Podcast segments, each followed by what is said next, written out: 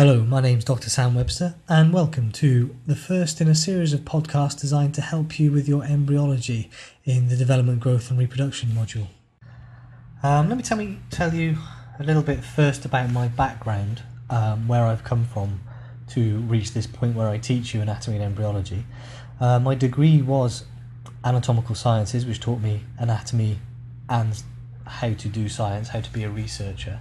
Following on from that, my PhD was largely involved with cell biology, developmental biology, and what have you, including embryology. Um, and leading on from that, I've worked with embryology in blood development and in the development of cartilage and bone, um, largely with the growth plates of long bones and what have you. My research continues these days as um, cartilage repair, the repair of articular cartilage, partly around the age of sporting injuries, but also to do with more long term uh, injuries to cartilage, such as osteoarthritis development and so on. So, from these, my role today is to teach you guys anatomy. You'll see me pretty much every week for about three hours each Monday morning. Not every week, but most weeks we teach anatomy, and most weeks I'll be there. Um, that module is led by Dr. Joe Bishop, who I um, I help lead the module to some extent but my main role for module leadership is in the DGR module, Development, Growth and Reproduction, of which embryology is a key part. And we'll talk about DGR in a moment. Um, but other jobs that I have are to be a personal tutor to some of you to give you pastoral care, but an embryology tu- tutor to all of you. As far as DGR is concerned, then, and this course as a whole, um, I'm sure that when you came for interview, we told you this course was hard. I'm sure the students then told you the course was hard, and I bet you didn't believe us then. I bet you still don't believe us now. Come Christmas, you'll be getting an idea of how hard this module is. Certainly, um, the first term is tough. There's a lot of work. It's a long term, and it's very difficult when you have your first set of exams. The second term, you've probably settled into a little bit more. You'll be learning a lot of new technology, uh, lot of new terminology um, developing a lot of new ideas depending upon your background. Um, and sometimes this is hard to keep up with, but if you stick with it, if you do the work around the lectures, if you do the reading, if you ask us questions, you will hopefully pick up this vocabulary quite quickly, and you'll what we say will make sense to you and be easier for you to take in. Um, the lectures are meant to be an introduction to a certain extent. Uh, within the handbooks that you have, there are lists of learning objectives. These learning objectives are directly linked into your assessment. These are what you'll be examined on in the exams. The lectures then are also based around these learning objectives, but because this is a compressed course, because you're doing a typical uh, three year preclinical section of the medicine course in only two years, the amount of time we have to give you lectures is limited. So uh, a lot of these learning objectives uh, can't be covered in all of the lectures. The lectures will usually cover the core topics, the areas that the lecturer sees as most important to their discipline, but you will need to read around the subject to um, get all the information you're going to need to pass your exams, to do well, to gain all the knowledge you're going to need to be an effective and uh, high quality practitioner.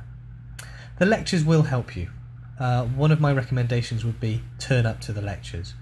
Uh, you will get something from all of them, hopefully. One thing I would say is that, particularly in embryology, you can't really expect me to give you tutorials if you don't turn up to the lectures. The lectures that I give will give you the basic facts, most of the facts you need to know. The tutorials then should be used after the lectures to help you have a one to one or a small group session with me to make sure that you understand some of the uh, the conceptual stuff, some of the uh, say the shapes and what have you the form in embryology, anything you're not clear on. The lectures will help you a great deal, hopefully in the first instance. I've already mentioned reading, but read, read, and read some more. You will do a lot of reading if you speak to the uh, the second years of your course. I think most of them will tell you that from day one, you need to be reading around the subject, keeping up with it, reading before lectures, and so on. Um, and if you get behind, it's very difficult to get back on top again because of the workload involved. Speak to those second years, get their advice. They've been through this before, they know what's good and what's bad. A lot of this course is about time management, and you need to get stuck into that early on. Discuss with your colleagues what you're learning, work to understand the facts that you're getting, not just learn the facts. There will be a lot of rote learning, but uh, in some modules, the uh, the understanding of the facts is more important than the facts themselves. Um, if you know it, you should be explain, able to explain it to somebody else. Uh, and it's a good method of testing how much you know. As for DGR, then, DGR covers a range of subjects. Uh, if we go through this roughly chronologically, we have embryology, or rather, we have fertilization to start with. Then we have embryology, uh, fetal development, ne- neonatology, we have birth, um, we have child health and child development and puberty and so on.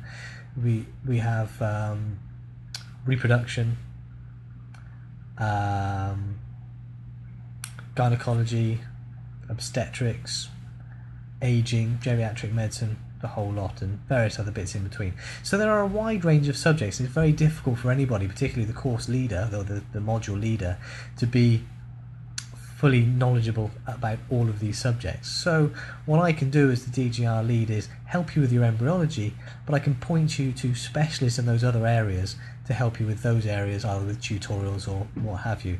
You'll meet these people in lectures, you'll meet these people on locks, you'll meet them about the hospital. They're generally very friendly people. Uh, they've been teaching medicine for a very long time and they're very happy to, to help you. But if you have any queries about DGR, I'm quite a good um, first point to come to, and I can then send you off to the relevant people. If you have any questions about DGR in general, I'm the man to speak to. Moving on to embryology, then. One of the key questions is why do you need to know human embryology? It seems like a very dry subject, particularly at first. There are uh, there's a lot of detail, and lots of people in their later careers claim that they don't really remember their embryology and don't really use it. And I, would probably say that isn't true. It's a very useful subject because it explains so many things about the adult human body. Um, as you learn your anatomy, you'll probably be developing more questions about how's this formed, why is it this shape, why is that there, and why is that here. And embryology explains a lot of those questions. It's the study of how structures form and therefore how abnormalities may arise. Um, abnormalities at birth aren't uncommon. A physician must know the causes of these abnormalities if you're to treat them and if you're to counsel the parents and properly explain to them what's happened. And for you to understand these abnormalities, you first have to understand the, the normal method of development of these structures that have formed incorrectly. Abnormalities are often also linked to genetic problems, so embryology will aid you in your understanding of clinical genetics, which is also a, a DGR topic. Um, with embryology, as I've mentioned with lots of other modules, there will be uh, lots of new difficult terms early on. In the lectures, I will try to provide glossaries to explain to you these new terms as you're reading them and as you're hearing them in my lectures.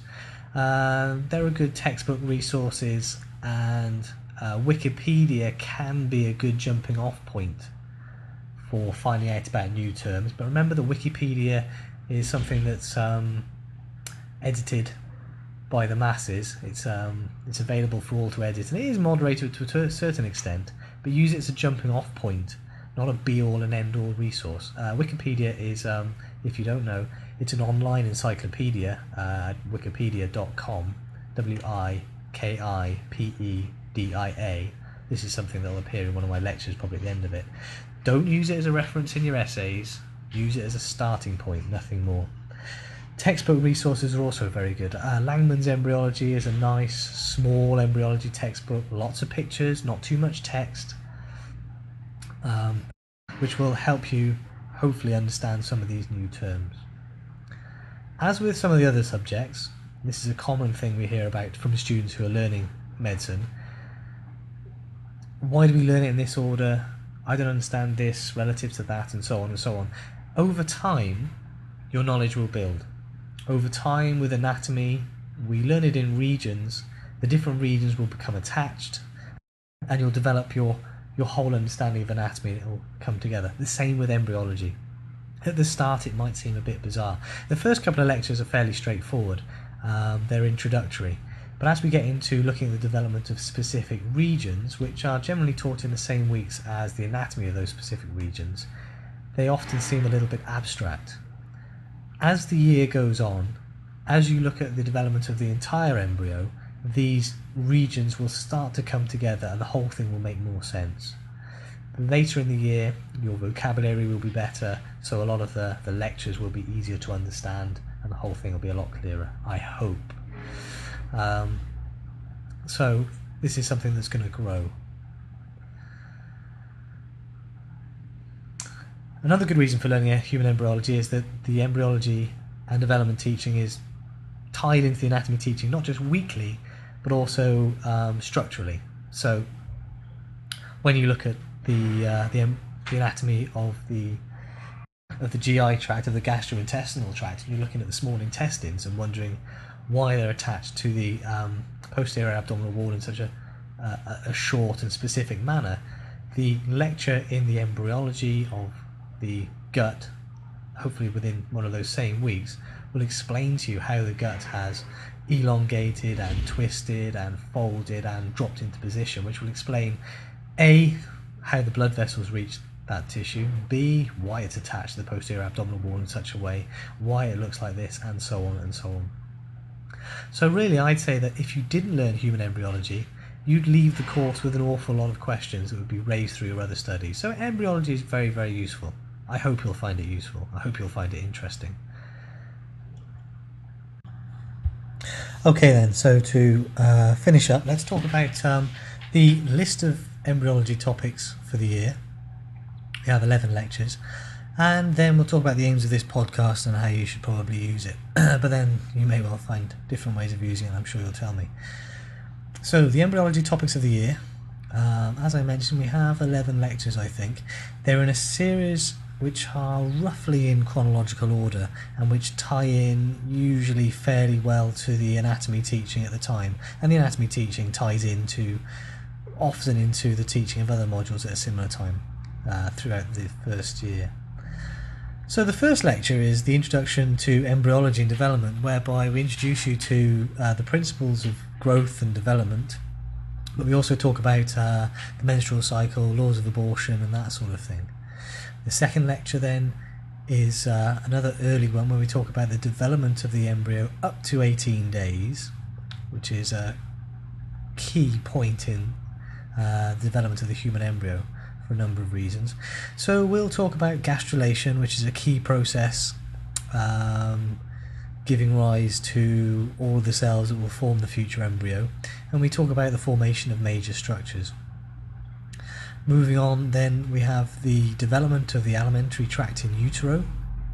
So we talk about the uh, the folding and the shaping of the embryo and how that gives rise to the gut tube, and then the development of the gut from that, and that ties in with the anatomy teaching at that time, which will help you. Uh, after that, we have the embryology of the musculoskeletal system. Again, in anatomy, we would have moved on to musculoskeletal um, teaching and the musculoskeletal panel's teaching is at that same time.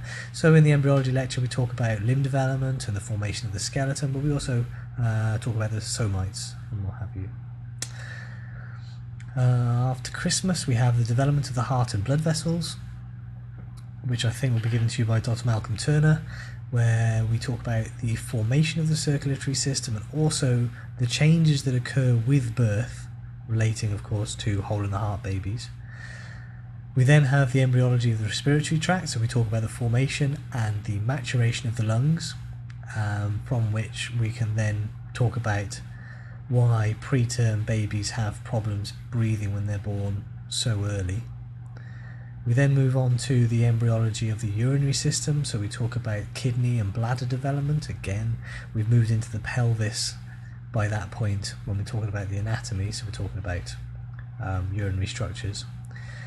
After that is the embryology of the endocrine system, where we talk about the formation of a number of endocrine organs, such as the pituitary gland, the thyroid gland, the adrenal glands, the pancreas, key structures. And the embryology really helps you in understanding how these glands work and why their histology is um, as it is. It explains quite a bit. After that, we have the embryology of the male and female reproductive tracts, and this ties in with a couple of weeks of busy teaching for the development, growth, and reproduction module.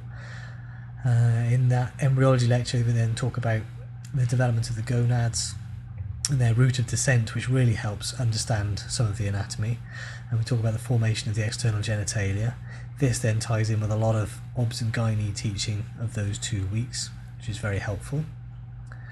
After that, then, in the next term, we move into head and neck anatomy. So we talk about the formation of the pharyngeal or branchial arches, structures which go on to form most of the structures of the, the head and neck. And by understanding the uh, pharyngeal arches, it gives some sense to the complexity of the structures that you find in the head and neck. So it really does help your anatomy and neuroanatomy. The final lecture in the series then is Neuroembryology, given by Dr. Andrew Coogan, where he talks about the formation of the neural tube and neural crest cells and the brain and so on and so on. So I hope you can see then through that series that by the end you've really covered a number of uh, systems within the developing embryo and that the embryo and embryology as a whole starts to become a little bit more complete, a little bit easier to understand. So, lastly, then, let's talk about the aims of this podcast.